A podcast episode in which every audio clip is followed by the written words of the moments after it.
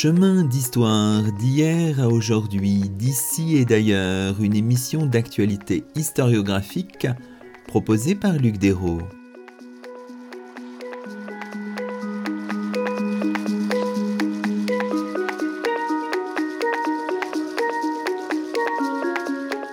Bonjour à toutes et à tous, c'est le 54e numéro de nos chemins d'histoire, le 12e de la deuxième saison. Aujourd'hui, nous avons le plaisir d'accueillir à notre micro deux invités, Jean-Charles Bédag et Olivier Poncet, deux archivistes paléographes. Jean-Charles Bédag est sous-directeur de la communication et de la valorisation des archives au service interministériel des archives de France et Olivier Poncet est professeur à l'École nationale des chartes. Avec Michel Bubenissac et Christine Bénévent, ils sont les co-auteurs d'un ouvrage tout récemment publié par Gallimard et par l'École nationale des chartes, un livre intitulé L'École nationale des chartes 200 ans au service de l'histoire. Aujourd'hui, dans nos chemins, nous parcourons l'histoire de l'école des chartes qui forme les cadres de la conservation du patrimoine depuis 1821.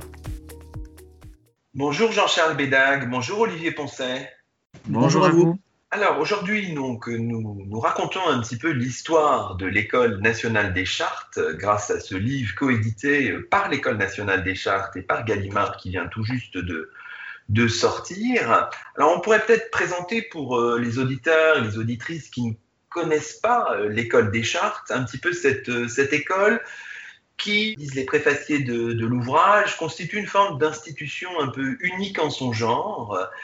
Seul établissement d'enseignement supérieur en France et dans le monde a proposé un bouquet, c'est joli cette expression je trouve, de disciplines rares qui sont ailleurs éclatées entre différentes facultés et mains cursus, et de citer euh, toutes ces disciplines rares, on peut les citer, paléographie, philologie latine et romane, archivistique, diplomatique, histoire du droit et des institutions, histoire des textes littéraires, codicologie, histoire du livre et des médias, archéologie, histoire de l'art, humanité numérique, n'en jetons plus, ça fait beaucoup, c'est exceptionnel. On peut dire que c'est une, une institution vraiment euh, originale dans le paysage universitaire français et même euh, mondial, Olivier Poncet? Oui, je pense qu'on peut le dire, effectivement. Euh, l'école a connu au cours du 19e siècle des, des répliques, en Europe en particulier, mais aucune n'a finalement tenu le pari de s'adapter au monde contemporain comme l'école des chartes a pu le faire. C'est une école qui a d'abord été créée pour apprendre à lire ou à relire des documents anciens et qui progressivement s'est constitué autour d'un programme d'enseignement qui a cessé d'être adapté euh, jusqu'à aujourd'hui. Et donc effectivement, en ce sens, c'est une institution euh, tout à fait euh, originale par les disciplines qui sont accolées et qui ailleurs sont généralement séparées les unes des autres ou regroupées dans des plus petits ensembles au sein de facultés d'histoire, de facultés de droit, d'histoire de l'art, etc., etc. Le projet de cette école, il apparaît dans le nom même de, l'école, finalement, si on analyse bien les choses. L'école, aujourd'hui, l'école nationale des, des, chartes. Alors, le mot de charte, c'est un mot un petit peu ancien, un peu désuet, qui peut faire peur, qui peut impressionner peut-être ceux qui ne connaissent pas. Alors, on va peut-être, avec vous, Jean-Charles Bédag, expliquer ce mot en ayant en tête les mots d'Isaac Étienne de la Rue, garde général des archives, les mots adressés en mars 1822 au premier pensionnaire de l'école tout juste fondée. Et voici ce qu'il disait Tout historien qui ne prend pas les chartes pour guide dans le dédale des temps s'expose à s'égarer. Dites-nous un peu peut-être les, choses, précisons le sens de, ce mot euh, charte. Oui, le, mot charte a plusieurs, euh, plusieurs résonances, puisque c'est évidemment le, la constitution, si l'on veut, du, royaume promulguée par Louis XVIII en 1814. C'est aussi, euh, dans l'esprit des pères fondateurs de, l'école des chartes, donc, euh, les documents qui ne mentent pas, si l'on veut, par opposition aux, textes littéraires, aux chroniques, aux généalogies. Je, reprends les termes mêmes de ceux qui, qui plaide pour la, création de l'école des chartes et qui souhaite une histoire authentique fondée sur des, sur des sources et sur des sources, des sources de droit en l'occurrence. Donc on est vraiment dans une école des, des, des textes qui s'appuient sur eux pour reconstituer une histoire euh, qui ne puisse pas être euh, interprétée, qui n'est pas littéraire. Pour fabriquer cet ouvrage, vous êtes appuyé évidemment sur euh, des documents, sur des sources. Alors, est-ce qu'on pourrait, pour nos auditeurs, nos auditrices, Olivier Poncet, présenter un petit peu les sources? Parce que quand on pense évidemment à faire l'histoire de l'école des chartes, on pense aux sources déposées de l'école des, chartes, c'est-à-dire la sous-série 93J aux archives nationales à, à Pierrefitte-sur-Seine, mais il y a aussi d'autres documents, peut-être dans des mains privées, il a fallu rassembler tout ça. Bon, on imagine que vous aviez aussi des, des prédécesseurs, hein, vous n'étiez pas seul, mais voilà. Bien sûr, l'école des chartes, son histoire a été racontée euh, bien des fois avant euh, notre propre livre. Nous avons évidemment puisé aux archives euh, de l'école. Nous avons également lu ce que l'école laissait dire d'elle-même dans sa revue de prédilection, qui est la bibliothèque de l'école des chartes, qui est une source assez fascinante pour ce qui est de l'histoire des chartistes eux-mêmes, de l'établissement, où l'on trouve finalement énormément de choses. Donc ça fait partie de ces sources qui euh, sont là sous nos yeux et qu'il faut lire et relire. Nous avons évidemment sollicité quelques archives privées, il y en a beaucoup euh, euh, de chartistes qui se trouvent dans des bibliothèques ou des archives. Nous avons également lu des travaux, des préfaces, où chacun laisse aller son imagination et surtout sa, sa, parole un peu plus vive sur ce qu'il a été, sur ce qu'il veut de son œuvre. Et nous avons essayé de restituer cela dans un ouvrage qui n'est pas pensé comme une œuvre, je dirais, ni définitive, ni euh, une sorte de monument, mais plutôt un ouvrage qui s'adresse évidemment aux chartistes, mais qui voudrait également parler à ceux qui ne le sont pas, qui y auraient voulu l'être, ou qui pourraient éventuellement vouloir l'être, c'est-à-dire des plus jeunes générations. D'où effectivement la rencontre de notre volonté avec celle de l'éditeur, qui était d'offrir un ouvrage très illustré.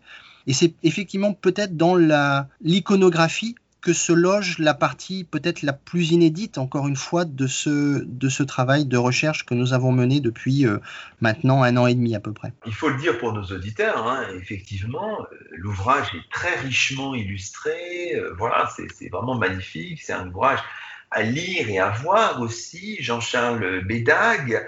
Évidemment, on pourra souligner, sans être du tout malicieux, le paradoxe finalement, puisque c'est un ouvrage euh, qui est produit par l'école des chartes, qui raconte l'histoire de l'école des chartes et qui a quand même, malgré tout, un appareil critique, mais c'est, j'imagine, volontaire, plutôt et réduit Jean-Charles Bédag, ce qui peut paraître peut-être pour un chartiste déjà un crime de lèse-majesté, je ne sais pas. Je suis pas persuadé parce que je pense que euh, on a beaucoup d'exemples de, chartistes capables de s'adresser à un public large sans notes de bas de page. Je suis pas persuadé que le, chartiste soit prisonnier de ses, de ses notes.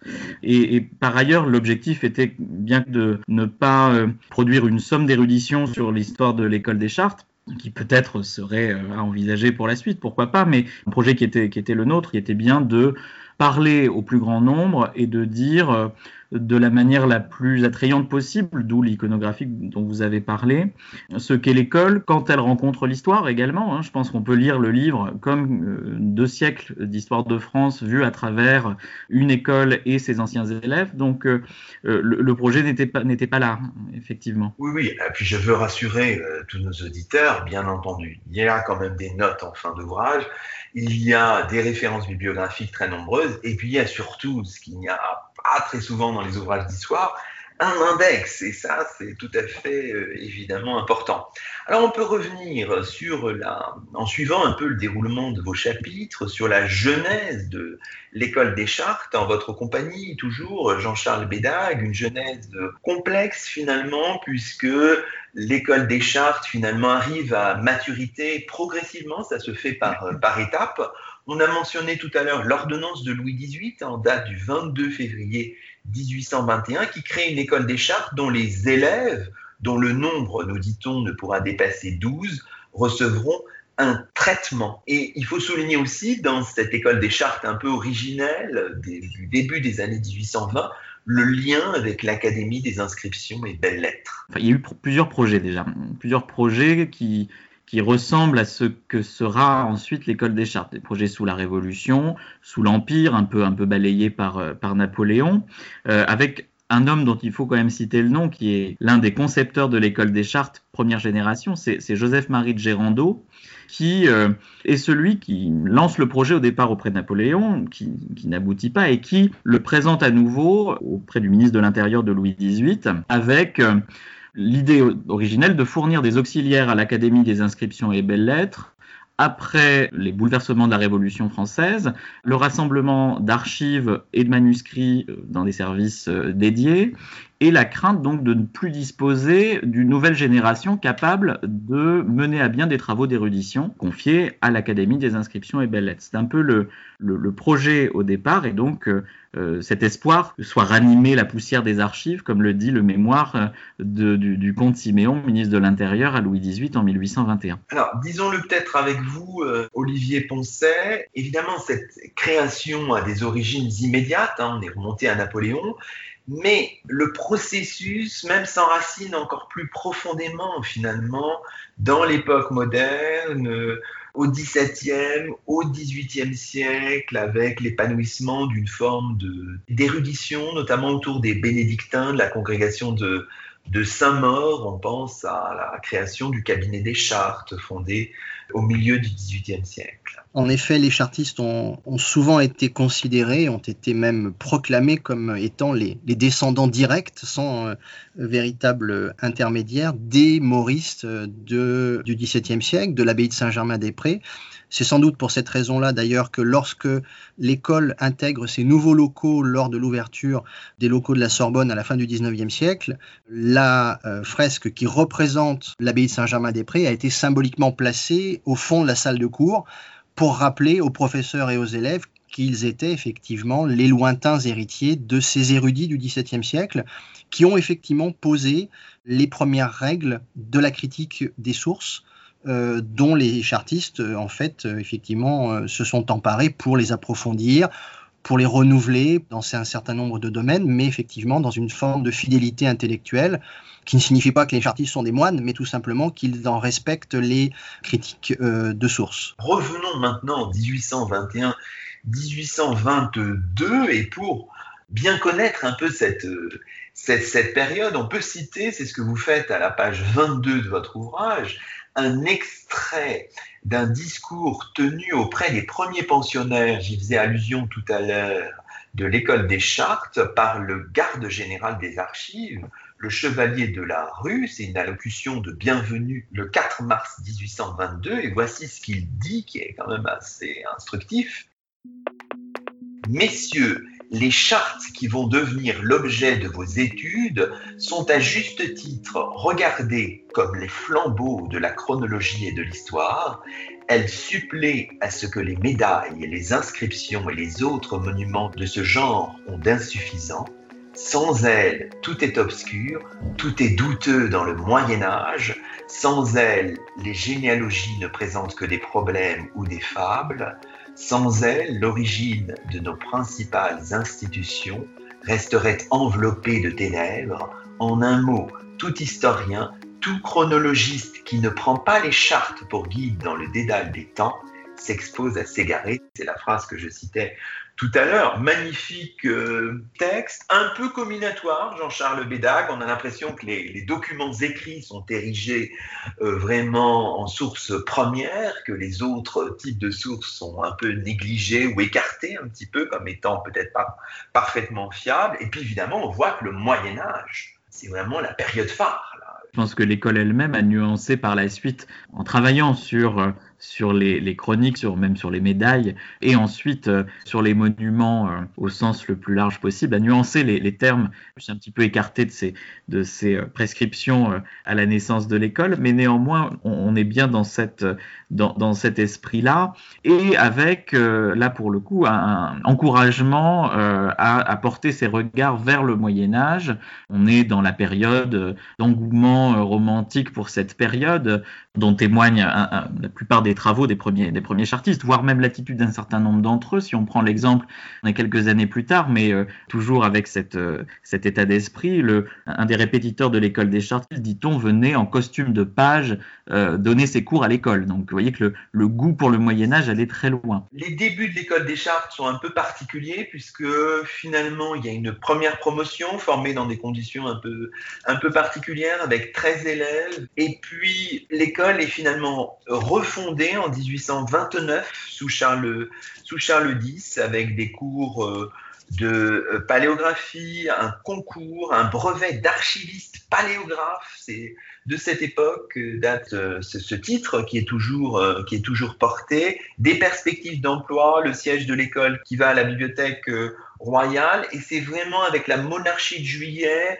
avec ce qu'on a appelé à un moment le moment Guizot, que l'école des chartes, l'esprit chartiste, Jean-Charles Bédag, prend vraiment son, essor. L'ordonnance de 1821 était très efficace peut-être, mais peut-être pas assez précise. Donc euh, l'école n'a pas vraiment vécu longtemps sa première période. Par exemple, il y avait deux sites. Il y a un site euh, à la Bibliothèque royale, un autre aux archives du royaume. On ne sait pas si les élèves euh, suivent les deux cours ou s'il y a un passage d'un site à l'autre en fait, on, a plutôt l'impression de deux euh, cénacles autour des deux professeurs, d'ailleurs très âgés, qui enseignent à, ces premières euh, promo, cette première promotion. Ils ont 64 et 79 ans quand même en 1821, et ils rassemblent autour d'eux un certain nombre d'élèves, ce qui fait que euh, dès lors qu'il s'agit de, nommer de nouveaux, de nouveaux élèves, le gouvernement ne donne pas suite, ce qui fait perdre à l'école des chartes parmi ses anciens élèves Émile Littré au passage. Et, il faut attendre 1829 pour que l'idée qu'on refonde l'école avec euh, effectivement une ordonnance un peu plus précise et notamment euh, le titre hein, d'archiviste paléographe qui apparaît à cette époque-là. Mais c'est néanmoins dans les années 1840 avec l'ordonnance de 1846 que euh, l'école, à plusieurs égards, trouve la, notoriété, l'importance qu'elle, qui va la faire en fait durer sur, sur le temps long. Il y a plusieurs raisons à ça. Il y a évidemment le soutien de, de Guizot qui dote l'école d'un budget d'un budget plus confortable. Le fait que l'école euh, ait désormais un, local propre également, ça paraît euh, un, détail, mais euh, ça, l'installe, sa bibliothèque. Sa bibliothèque qui se dote de plus en plus d'un outil extrêmement important que sont les facsimilés, désormais des, outils pédagogiques propres à l'école des chartes, des reproductions de documents, donc des chartes évidemment, mais aussi des manuscrits sur lesquels les élèves s'entraînent à à la paléographie. Surtout, les élèves trouvent davantage, puisque ces ordonnances progressivement vont leur donner des débouchés, des postes à l'issue de l'école, ils vont trouver à s'employer, et notamment dans un certain nombre de travaux lance euh, Guizot, qui sont euh, les, documents inédits de l'histoire de France, qui supposent des dépouillements dans les bibliothèques, dans les archives, qui sont aussi les, monuments inédits de l'histoire de France, sous la conduite d'Augustin Thierry. Et autour de ces, de ces travaux, on appelle d'ailleurs les premiers élèves qui, participent à ces travaux les guizotins, autour de ces travaux, qui sont euh, comme des, ateliers historiques pour les, jeunes élèves qui prolongent d'une certaine manière aussi leur, cours à l'école euh, dans, une première vie active, va se créer un, esprit chartiste qui ensuite se développe dans les institutions mêmes dans lesquelles entrent les élèves. Beaucoup au départ les, les, archives, également un peu les bibliothèques, mais surtout les archives. Archives nationales avec des grandes entreprises euh, d'édition de sources que mènent les élèves, le procès, les procès de Jeanne d'Arc, l'étude des sceaux et également. Et euh, au bout de cette euh, conquête des, institutions de conservation, les archives départementales, ce qui fait que au départ l'école est assez, euh, dont les débouchés sont assez parisiens, va peu à peu essaimer dans l'ensemble de, la France par le biais de ces archives départementales et par les sociétés savantes qu'ils qu'ils animent tout en étant les, les, directeurs des archives départementales. On voit d'ailleurs que vraiment toute cette période finalement qui va de 1830 à disons 1870, c'est vraiment cette période un peu d'accélération marquée par l'ordonnance, hein, vous le disiez, du 31 décembre 1846 Revenons peut-être un moment sur cette ordonnance parce que c'est cette ordonnance qui est associée à la naissance des thèses de l'école des chartes, la délivrance du diplôme d'archiviste paléographe est désormais conditionnée à la soutenance d'une thèse. Alors peut-être avec vous, Olivier Poncet, on peut, peut-être dire que ces thèses de l'école des chartes existent toujours et sont dans le système français, dans le système européen, un peu baroque. Enfin, c'est quelque chose de très très spécial, mais qui a a perduré. Oui, effectivement. Revenons peut-être en effet à la, naissance de la thèse d'école. Il faut bien voir en quoi cette thèse avait un petit air un peu... Euh, alors, vous avez appelé ça baroque. C'était un peu révolutionnaire dans la mesure où les thèses qui étaient alors soutenues à l'université étaient des thèses relativement convenues, qui étaient plutôt des thèses euh, qui essayaient de conjuguer, euh, en tout cas en histoire, le récit du passé avec une certaine forme d'art oratoire ou rhétorique alors que les thèses de l'école étaient essentiellement destinées à mettre en valeur des sources inédites sur des sujets qui n'étaient pas nécessairement les grands sujets euh, dont on pouvait parler euh, dans les débats euh, universitaires.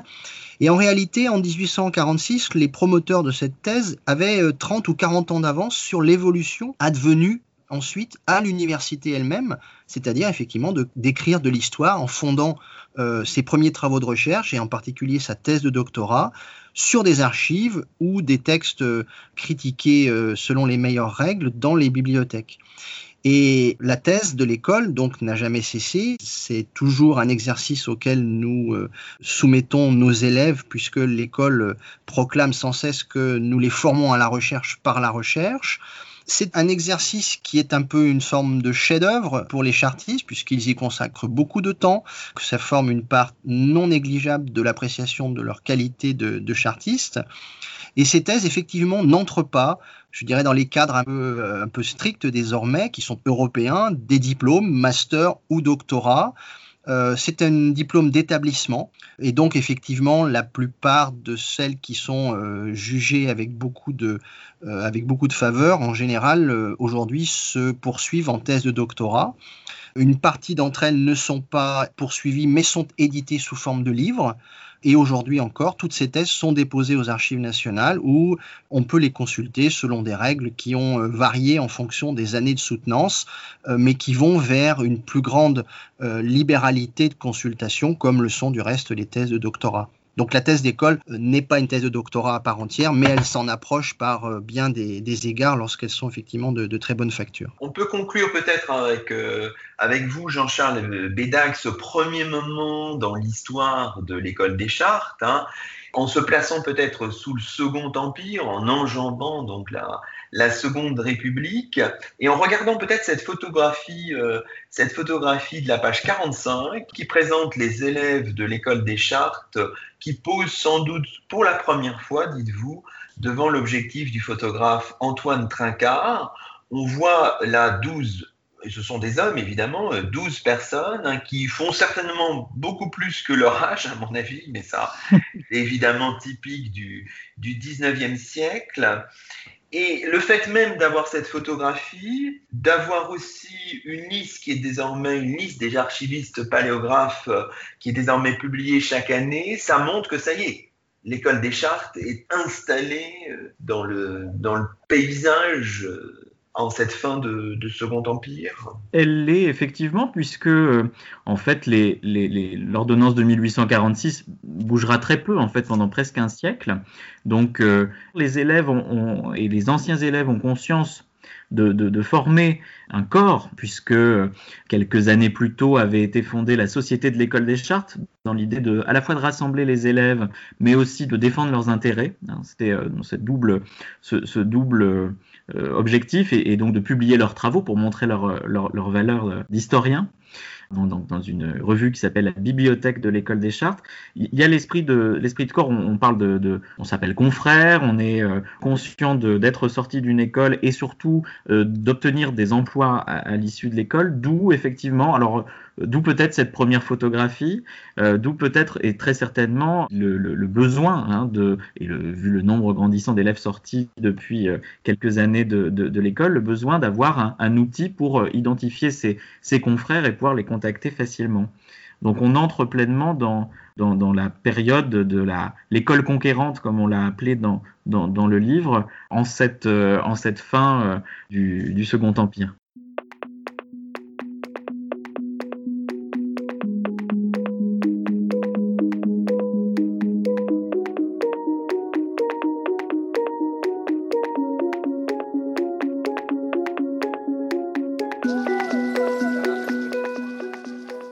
Vous écoutez Chemin d'Histoire, une émission d'actualité historiographique. Aujourd'hui, Luc Dérault s'entretient avec Jean-Charles Bédague et Olivier Poncet, co-auteurs d'un ouvrage récemment publié par Gallimard et par l'École nationale des chartes, un livre intitulé L'École nationale des chartes, 200 ans au service de l'histoire.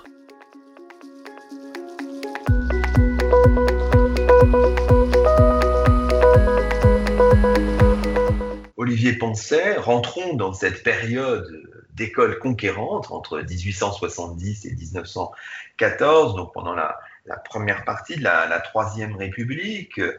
Si on regarde les équipes qui sont à la tête de, l'école, on voit une relative stabilité, hein, avec d'abord Jules Quichera, puis Paul Meyer qui est en poste de 1882 jusqu'en 1916, 34 ans, c'est le record à battre, si j'ai bien compris. C'est l'installation 19 rue euh, de la Sorbonne aussi, euh, le siège qui sera le siège jusqu'en 2014. Hein, c'est vraiment avant le déménagement dans les bâtiments que vous occupez actuellement au 65 rue de Richelieu. Euh, c'est 15 à 20 élèves, donc toujours quand même des promotions qui sont pas trop importantes, hein. c'est une quinzaine, une vingtaine d'élèves à peine. évidemment, comme colonne vertébrale, il faut peut-être insister sur ce point, hein, la paléographie, c'est quand même structurant dans l'histoire de, de l'école des chartes. Est-ce que vous pouvez peut-être nous rappeler, même pour euh, les auditeurs qui ne connaîtraient pas, qui ne seraient pas familiers de ce mot, ce qu'est la paléographie? Étymologiquement, paléographie, ça veut dire la lecture des écritures anciennes. À l'école des chartes, pendant longtemps, ça a été essentiellement la lecture des écritures médiévales. Plus récemment, je dirais dans la seconde moitié du XXe siècle, les professeurs titulaires de la chaire, et je songe en particulier à Emmanuel Poul ou Mark Smith, qui est l'actuel titulaire, ont fait évoluer cet apprentissage vers des écritures dites cursives, qui font parfois euh, l'effroi de certains euh, débutants, mais qui, au, au bout de quelques séances d'expérimentation, peuvent effectivement livrer bien des, secrets. Donc une écriture effectivement qui euh, au 15e, 16e siècle devient un peu plus délicate à lire et que à l'école on essaye de, de dompter, si j'ose dire, pour s'en servir dans les études historiques. Alors la paléographie effectivement est restée, euh, vous l'avez dit, une forme de colonne vertébrale. C'est probablement l'enseignement qui reçoit le plus grand nombre d'heures obligatoires imposées à, nos élèves, qui les suivent euh, durant toutes leurs années de formation. C'est un apprentissage qui se fait progressivement.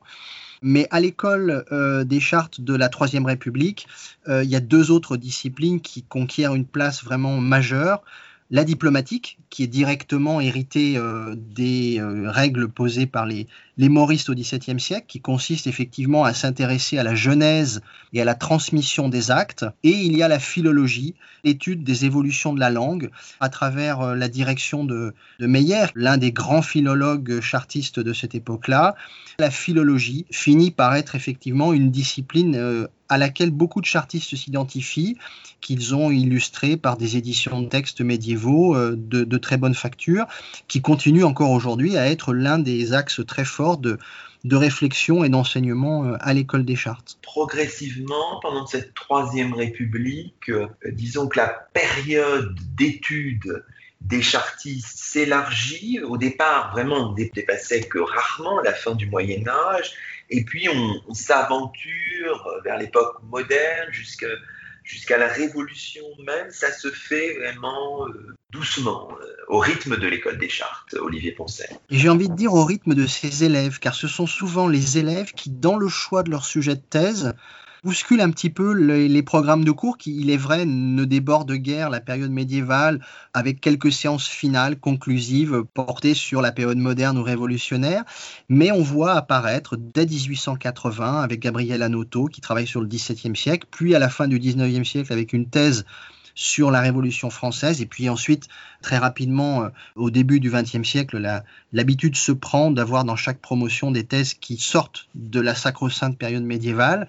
Et encore une fois, par ces jeunes générations, ce qui a toujours été un petit peu le cas, ce qu'il est encore aujourd'hui, les, les, professeurs sont bousculés par les envies, les passions, les intérêts de leurs élèves, de leurs étudiants, qui les amènent très naturellement, effectivement, à les accompagner sur ces voies. Et donc, c'est une école qui, effectivement, est, le résultat d'une euh, d'une très bonne symbiose entre les enseignants et, les envies de, euh, de, leurs étudiants. Et de ce point de vue, l'école des chartes a évolué euh, assez heureusement dans la période dont, dont, nous parlons à présent. Évidemment, tout ça s'inscrit dans un contexte aussi. Le contexte de la fin du 19e, du début 20e siècle, de la Troisième République, c'est un renouveau aussi de la discipline histoire et finalement, la contribution des chartistes dans ce domaine est très importante, notamment du point de vue de la méthodologie, Olivier Poncet. Oui, alors on a beaucoup parlé de la méthode chartiste, qui est essentiellement en fait la résultante de son programme d'enseignement dont nous avons parlé au tout début euh, de notre entretien, qui est finalement une manière de regarder les sources sous toutes leurs facettes, d'en faire la critique, la peser et effectivement, c'est un, souci qu'ont également à la même époque les historiens de l'université, qu'ils viennent de l'école normale supérieure ou euh, d'autres formations. Et, donc, les chartistes, d'une certaine manière, n'ont pas eu beaucoup à bouger sur leur position, puisqu'en fait, ce sont les autres qui sont venus sur les leurs de sorte qu'ils ont été assez naturellement intégrés au système universitaire, donc sans quitter l'école, d'une part, et ensuite en devenant eux-mêmes des professeurs de Sorbonne ou de grandes universités de, province, en occupant des postes de recteur. Donc dans le domaine universitaire, on peut vraiment parler d'une école conquérante. J'ajoute que euh, c'est également une école conquérante parce que, comme l'a dit Jean-Charles Bédac tout à l'heure, à cette époque-là, les chartistes réussissent à imposer euh, des formes de monopole d'emploi. Dans les archives départementales, c'était le cas depuis 1850, et depuis 1887, tous les postes d'archivistes ou d'archives nationales leur sont réservés en priorité de sorte qu'ils sont également les conservateurs des sources utilisées ensuite par les, historiens. J'ajoute que dans les bibliothèques, où ils n'ont pas de monopole, ils sont également relativement présents, en particulier à la Bibliothèque nationale de France, au cabinet des manuscrits. Et par ailleurs, et ça c'est également un point important à souligner, par leur présence euh, sur tout le territoire, parce que c'est une école nationale qui euh, ça, c'est une différence qui est à marquer par rapport au, premier temps dont nous avons euh, parlé tout à l'heure. Dans la deuxième moitié du 19e siècle, les chartistes sont présents partout sur le territoire. On les voit finalement être les, notables de ce qu'on n'appelle pas encore tout à fait le patrimoine, mais s'occuper euh, de préserver, de signaler, de mettre en valeur des éléments qu'aujourd'hui, effectivement, nous rangeons sous cette catégorie-là. Ils sont à leur manière les hussards noirs du patrimoine de l'histoire en province. Pour illustrer cette, cette méthode un peu chartiste hein, qui prospère un peu partout, on peut peut-être citer, et vous le faites à la page 58 de votre ouvrage, un témoignage de Roger Martin Dugard, le grand écrivain qu'on connaît, qui intègre l'école des chartes en 1900 qui est archiviste paléographe en décembre 1905, qui fait une thèse sur les ruines de l'abbaye de Jumièges, et voici ce qu'il dit sur la méthode chartiste.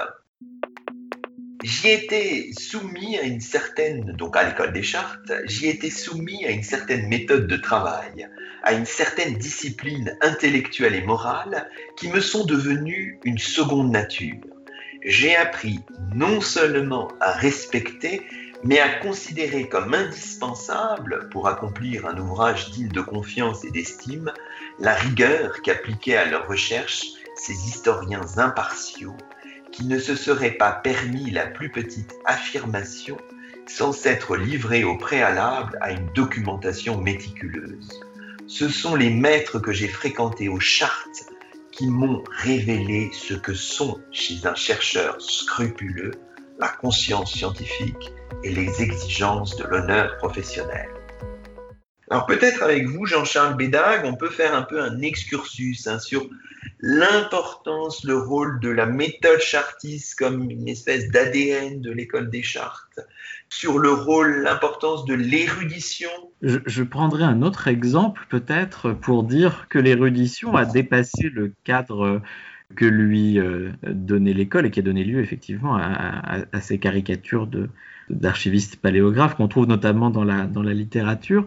Mais, mais euh, cette érudition a dépassé le cadre euh, strict de, des études médiévales assez tôt, hein, dès la fin du, du 19e siècle, pour, pour gagner d'autres domaines. Je pense à l'affaire Dreyfus, qui utilise la science des chartistes et leurs compétences, notamment en paléographie ou en diplomatique, pour euh, expertiser des documents et on a euh, jusqu'à la fin du XXe siècle, encore aujourd'hui, des, chartistes qui euh, sont experts en écriture et qui contribuent à, l'examen de documents devant, devant la justice. Donc c'est Émile Zola en 1898 qui appelle un certain nombre d'archivistes comme Arthur Giry pour expertiser le fameux bordereau de l'affaire Dreyfus pour déterminer si il est bien de la main de, de Dreyfus, qui euh, conclut à, l'innocence de Dreyfus et, et, disant même que finalement euh, l'étude des écritures euh, contemporaines est, plus facile que celle du Moyen Âge, puisqu'au Moyen Âge, il n'y a pas vraiment de main,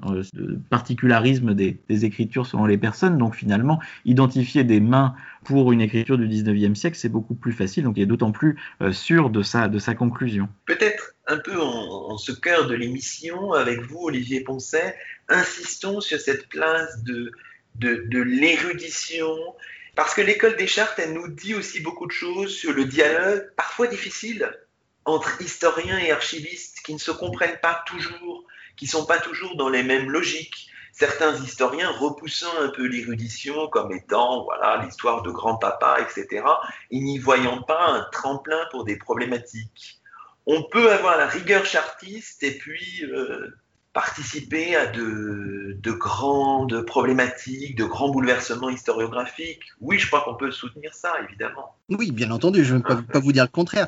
Je, voudrais quand même insister sur une chose. D'abord, le scrupule, la probité, la rigueur n'appartiennent pas aux chartistes de manière exclusive. De la même façon que les chartistes ne sont pas des gens dénués de réflexion. Les choses sont évidemment moins simplistes que cela. Mais il est vrai que les professeurs de la fin du 19e siècle, ceux dont parle effectivement euh, Roger Martin Dugard, insiste véritablement sur l'idée que la propédeutique d'un historien est d'abord de critiquer les sources et ensuite de poser des questions.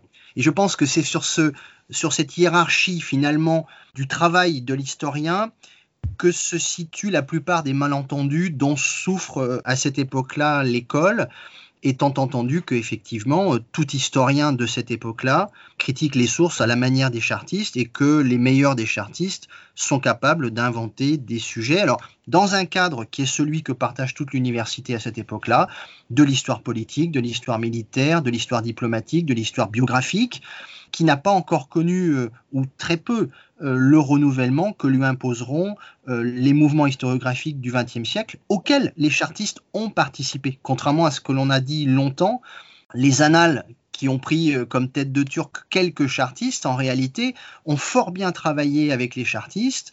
L'école des annales, dans les années 50, a publié énormément de sources avec des chartistes, de sorte qu'il euh, serait abusif de dresser des fossés entre euh, une école des chartes qui serait une histoire plutôt ancienne, à la grand-papa, et une historiographie française qui aurait évolué sur d'autres modes il y a toujours eu, si vous voulez, au sein même de l'école des chartes, plusieurs euh, traditions, plusieurs formes d'expression historiographique.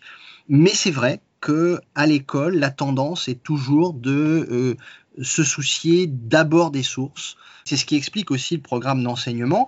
Et je reviens un peu à votre question historien archiviste, ou on pourrait dire même historien bibliothécaire, c'est-à-dire des gens qui sont chargés de, de conserver, de mettre à disposition les sources à l'école des chartes, on forme des historiens pour qu'ensuite ils deviennent ceux qui seront les médiateurs vers les sources pour d'autres utilisateurs, historiens ou grand public. Et je pense que, en tout cas à l'école des chartes, euh, nous réfutons totalement l'idée qu'il y aurait un divorce entre ceux qui écrivent l'histoire et ceux qui en conservent une partie des matériaux.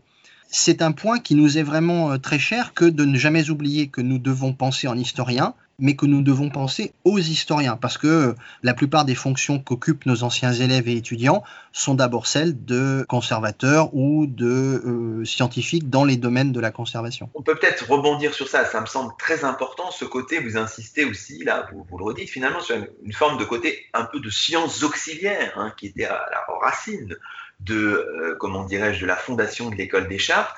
Est-ce que les chartistes ne souffrent pas aussi une forme d'arrogance de la part des historiens qui considèrent les chartistes avec toutes les disciplines qu'ils représentent comme des représentants de sciences auxiliaires. Je pense que l'arrogance, je comprends ce que vous voulez dire. L'arrogance, à mon avis, elle est, elle est dans, les, dans les des deux bords, si vous voulez. Je, pense qu'effectivement, un chartiste qui mettrait en avant le fait que lui connaît mieux que les autres, justement, ces fameuses sciences auxiliaires, commettrait un péché assez impardonnable, justement, d'arrogance, car euh, on sait tous que ce genre de discipline qui est également enseignée à l'université.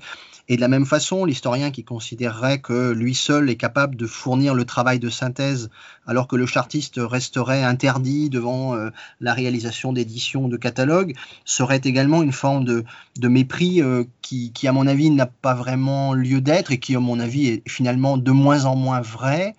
L'école des chartes a été créée au XIXe siècle comme une école spéciale. Euh, C'était le nom qu'on donnait à ces établissements pensés par l'État pour former des cadres pour son administration.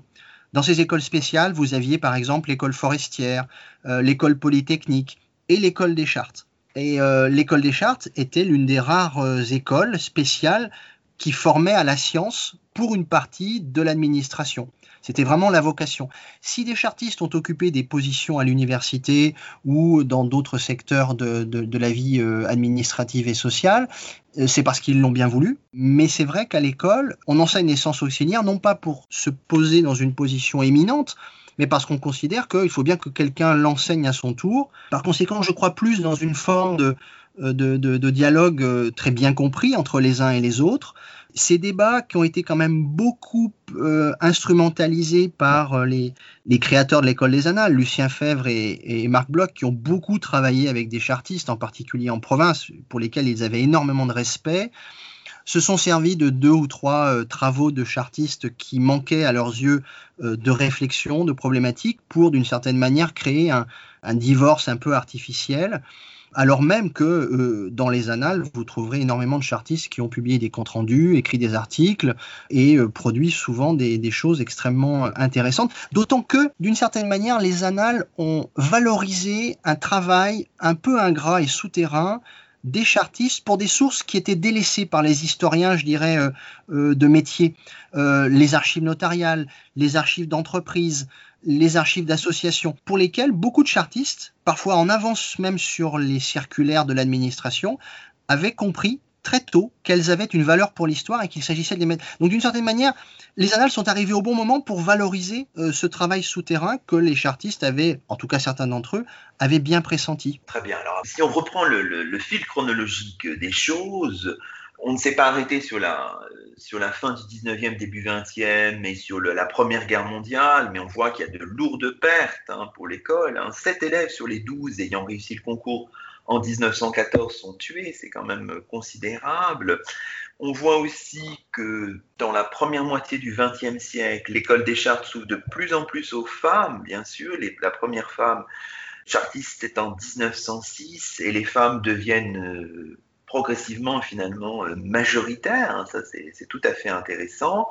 On a vu le dialogue, vous venez d'en parler avec les, les annales, le fait que les chartistes irriguent la société, vous le montrez ça tout à fait euh, remarquablement.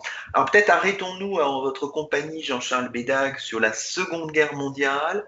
Alors là, vous faites une analyse assez précise des choses et on voit bien que finalement, au sein de l'école des chartes, on va avoir des collaborateurs, mais tout de même davantage de, résistants, avec des exemples tout à fait euh, passionnants. Moi, je, je sais pas, j'ai retrouvé la figure, par exemple, de Marcel Baudot, hein, qui euh, dirige les services euh, des archives de l'heure, de Michel Debois, archiviste paléographe, le grand médiéviste de l'université de Caen, d'Edith Thomas aussi, grande figure de la résistance, voilà, qui sont issus de l'école des chartes et qui jouent un rôle très, très actif, très puissant dans la résistance. Je pense qu'on est dans la suite de ce que l'on disait à l'instant, c'est-à-dire des, des, chartistes euh, qui irriguent la société et, qui euh, vont au-delà de leur engagement euh, érudit pour un engagement au service de, tous, au-delà de, ce que leur formation, ce que leur formation les, les, les dirigeait.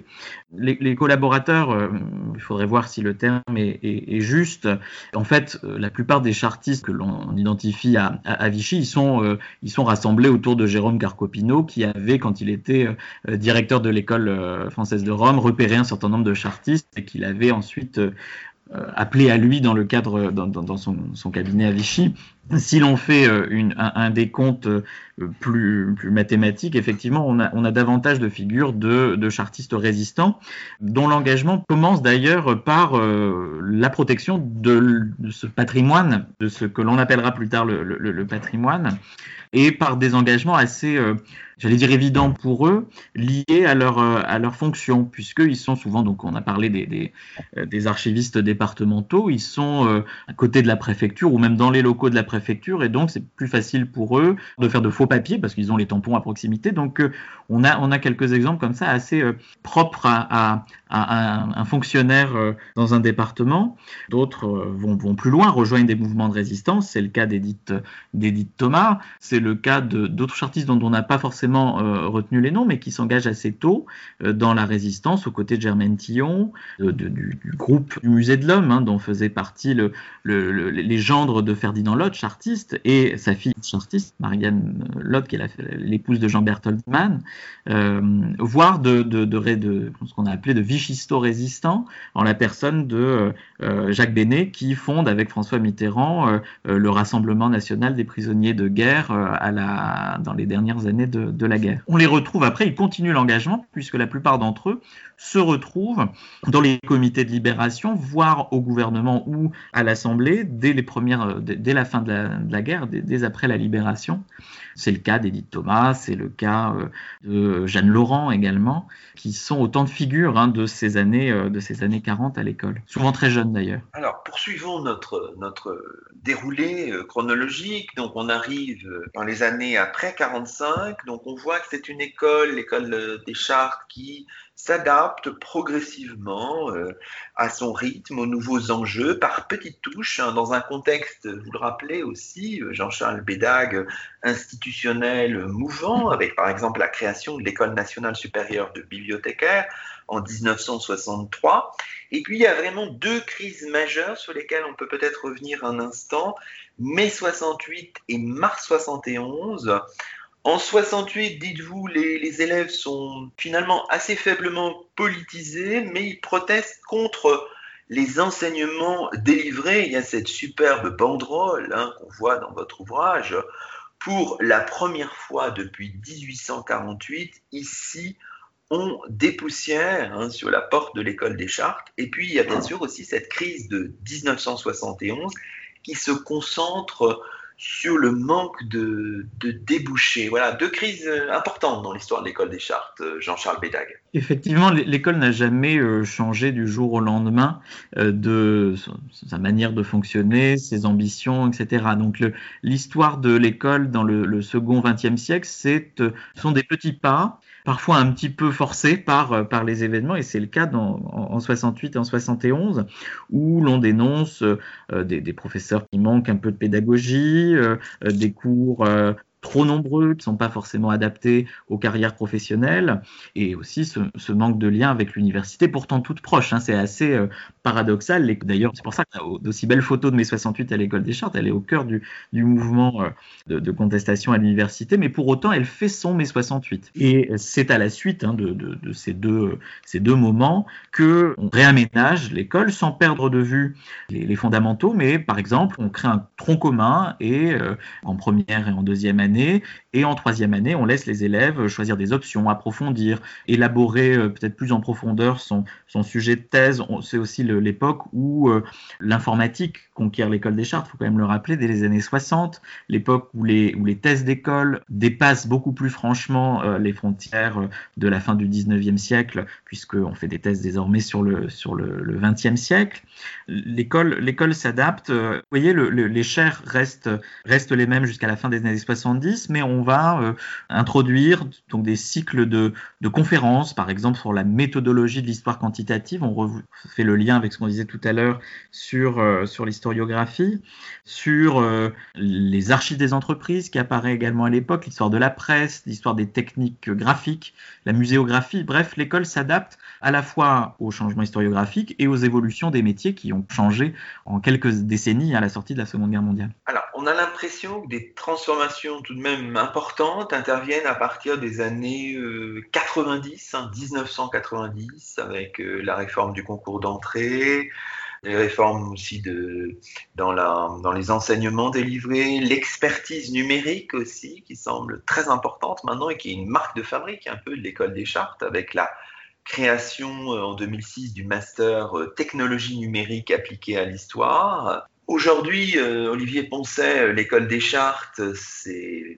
une école importante qui propose cinq diplômes, euh, qui dispose d'un laboratoire de recherche, le centre Jean Mabillon, d'une bibliothèque qui compte environ, si j'ai bien compris, 150 élèves et étudiants, 12 professeurs, j'ai essayé de les compter sans, sans, sans compter d'autres intervenants. Voilà. On est bien entre ancrage, euh, comment dirais-je, dans les profondeurs d'une histoire qu'on vient de dérouler et puis vraiment euh, modernité numérique, c'est un peu l'ambition. L'ambition, c'est d'être toujours de son temps et donc de rendre service en réalité à la puissance publique qui euh, finance euh, l'établissement, qui finance également la scolarité des élèves fonctionnaires stagiaires. Nous avons deux catégories d'auditeurs, les élèves fonctionnaires stagiaires et les étudiants. L'inflexion peut-être la plus nette depuis une vingtaine d'années, c'est son insertion de plus en plus grande dans le paysage universitaire. C'est ce qui nous a valu effectivement euh, l'octroi de la capacité à délivrer le doctorat en 2010. Les ouvertures de euh, diplômes de master en sont également une conséquence.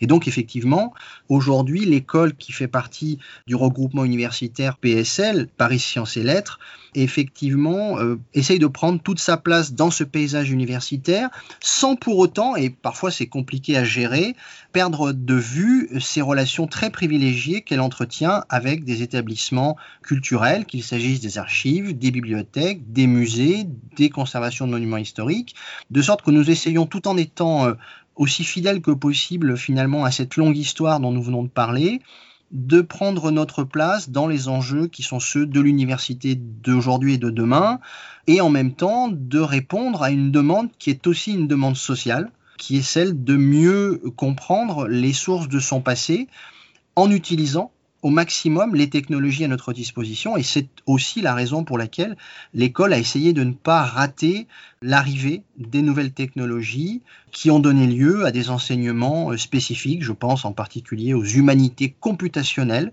qui, en particulier dans le domaine de la philologie, euh, s'efforcent de marier euh, les meilleures règles et les plus anciennes en matière d'édition des textes et euh, les capacités offertes par euh, les euh, nouvelles technologies pour effectivement comprendre encore mieux, si cela est possible, les sources du passé. On peut ajouter, Jean-Charles Béda, que vous, insistez dans le livre, c'est l'objet du, chapitre, du chapitre 6, hein, qui est rédigé par la directrice de l'École nationale des chartes, Michel Bubenissek.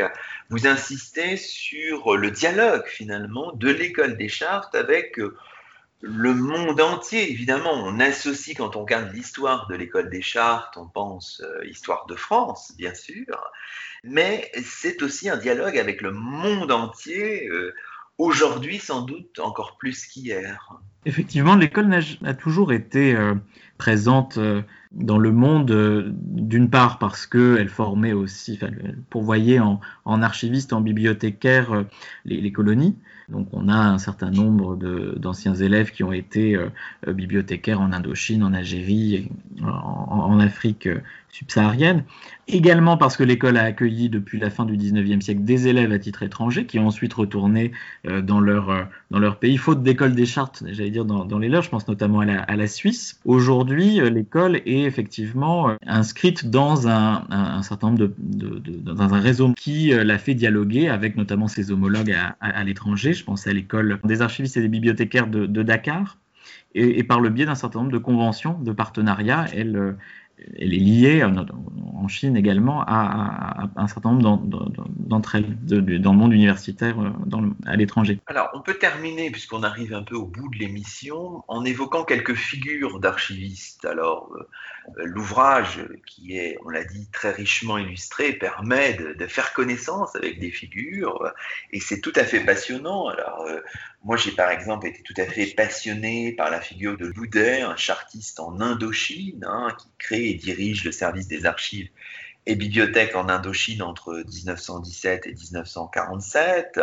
On sera aussi frappé par la figure de Jeanne Vieillard, la première de sa promotion à l'école des chartes en 1924 Après avoir soutenu une thèse sur le latin des diplômes royaux et chartes privées de l'époque mérovingienne, c'est la première femme membre de l'école française de Rome, membre de la Casa de Velasquez ensuite, conservatrice aux archives nationales, directrice de l'Institut de recherche et d'histoire des textes, hein, l'IRHT, un organe vraiment fondamental dans, l'histoire euh, des sciences et de l'érudition de 1940 à 1964. On rencontre aussi la figure d'Henri-Jean Martin, le grand historien euh, du livre. Tout ça, on va les rencontrer. Mais peut-être, moi, je vais, je, vais, je vais ouvrir un petit peu le champ. Est-ce que Jean-Charles Bédag, vous avez un petit coup de cœur pour un chartiste un peu oublié? Alors j'en ai un peu parlé, mais j'ai euh, une tendresse particulière pour Arthur Giry, d'une part parce que on, partage des travaux en commun, si l'on peut dire, je ne sais pas, à travers les siècles, sur notamment l'histoire des villes du nord de la France.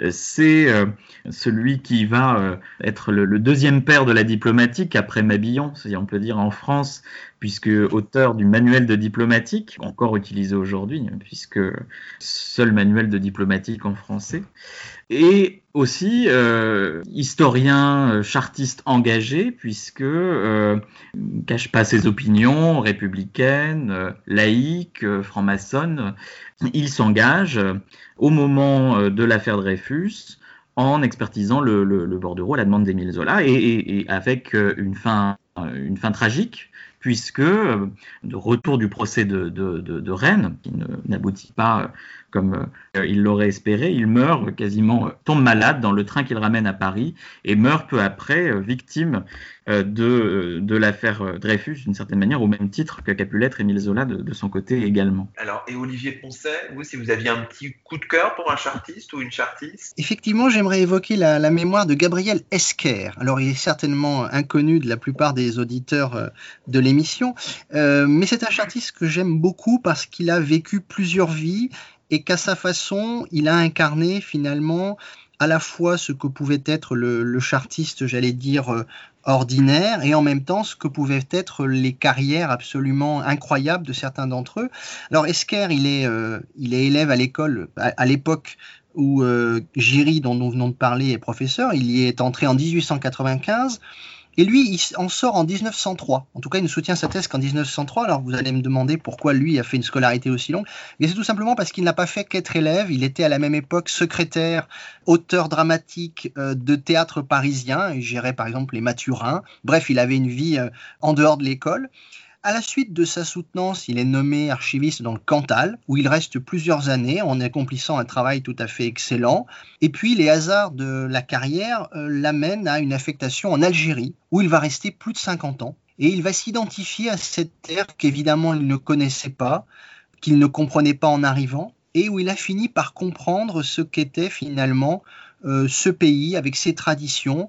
Il est l'auteur d'un petit que sais-je euh, de l'histoire de l'Algérie que Fernand Brodel considérait comme un chef-d'œuvre, Brodel qu'il avait connu lorsque lui-même était professeur au lycée d'Alger, et il est mort de manière assez symbolique finalement, un peu comme Camus, sans avoir pu choisir entre la France et l'Algérie en 1961, à une époque où effectivement on le voit dans ses articles qu'il écrivait pour des journaux un peu militants de gauche, euh, son cœur balançait effectivement pour cette terre et pour ce pays, la France.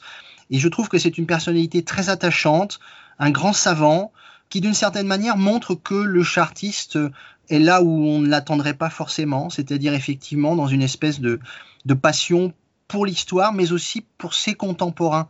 Je crois qu'on aurait tort de, de, dessiner la figure des chartistes comme étant tournée exclusivement vers le passé. On l'a dit avec Giry, on peut le redire avec Esker, on peut le redire pratiquement de tous les chartistes, ce sont des gens qui, pour bien comprendre le passé, doivent comprendre le présent et ceux qui font aussi les sources de, demain. Bon, bah, c'est passionnant. Bah, merci beaucoup, Jean-Charles Bédag, euh, Olivier Poncet. Merci à vous. C'est ainsi que se termine le 54e numéro de Chemin d'Histoire, d'hier à aujourd'hui, d'ici et d'ailleurs, le 12e de la saison. Nous étions en compagnie de Jean-Charles Bédag et d'Olivier Poncet, archivistes paléographes, respectivement sous-directeurs de la communication et de la valorisation des archives au service interministériel des archives de France et professeurs à l'École nationale des chartes, co-auteur d'un ouvrage récemment publié par Gallimard et par l'École nationale des chartes, un livre très recommandable intitulé l'École nationale des chartes 200 ans au service de l'histoire. Toutes nos émissions sont disponibles sur la plateforme SoundCloud. À la semaine prochaine pour un nouveau rendez-vous radiophonique. Que la force historienne soit avec vous.